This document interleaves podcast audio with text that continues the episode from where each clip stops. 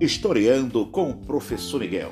Nós iremos falar hoje sobre o governo populista. Mas vocês já viram falar de República dos Anos Dourados?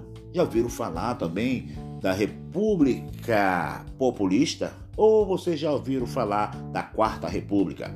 Sim, é a mesma nomenclatura que direciona esse contexto da história. Tanto República, a Quarta, quanto tanto a República dos Anos Dourados ou a República Populista do governo populista é uma coisa só.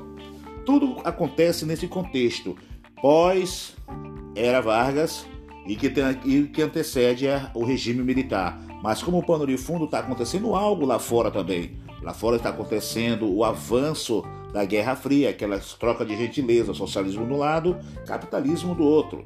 Nós iremos entrar nesse assunto mais lá na frente, numa outra aula, mas vamos que vamos aqui sobre os anos dourados ou o governo populista.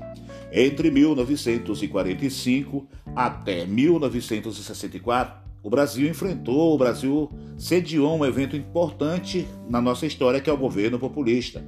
Essa República Brasileira que vivia uma fase onde prevalecia a democracia liberal com o retorno dos governos eletivos. Isso aqui é interessante nós entendermos, que o governo agora são eleitos.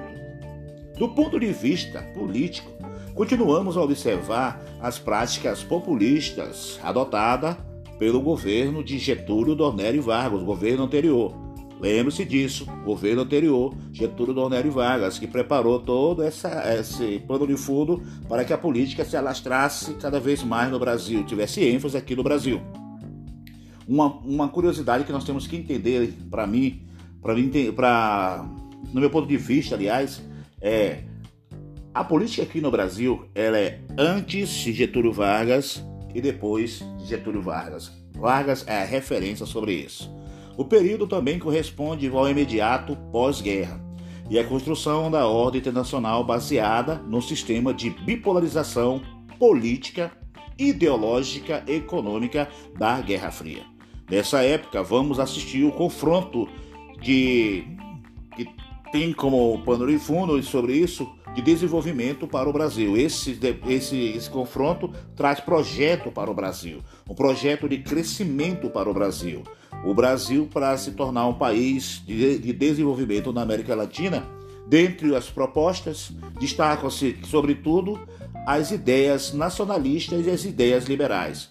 Quem são os nacionalistas? O que eu quero dizer com isso? Os nacionalistas são aqueles que defendiam que o país deveria buscar um desenvolvimento autônomo, sem abertura ao capital estrangeiro, já enquanto os liberais acreditavam ser impossível tal desenvolvimento, sendo necessário os investimentos externo capitalista.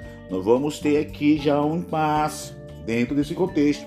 Lembrando a vocês que eu estou passando aqui nesse meu podcast só a introdução da República Dourada, Anos Dourado, ou a Quarta República, ou Governo Populista. Historiando com o professor Miguel, voltarei numa outra aula para destacar mais sobre isso aqui para vocês.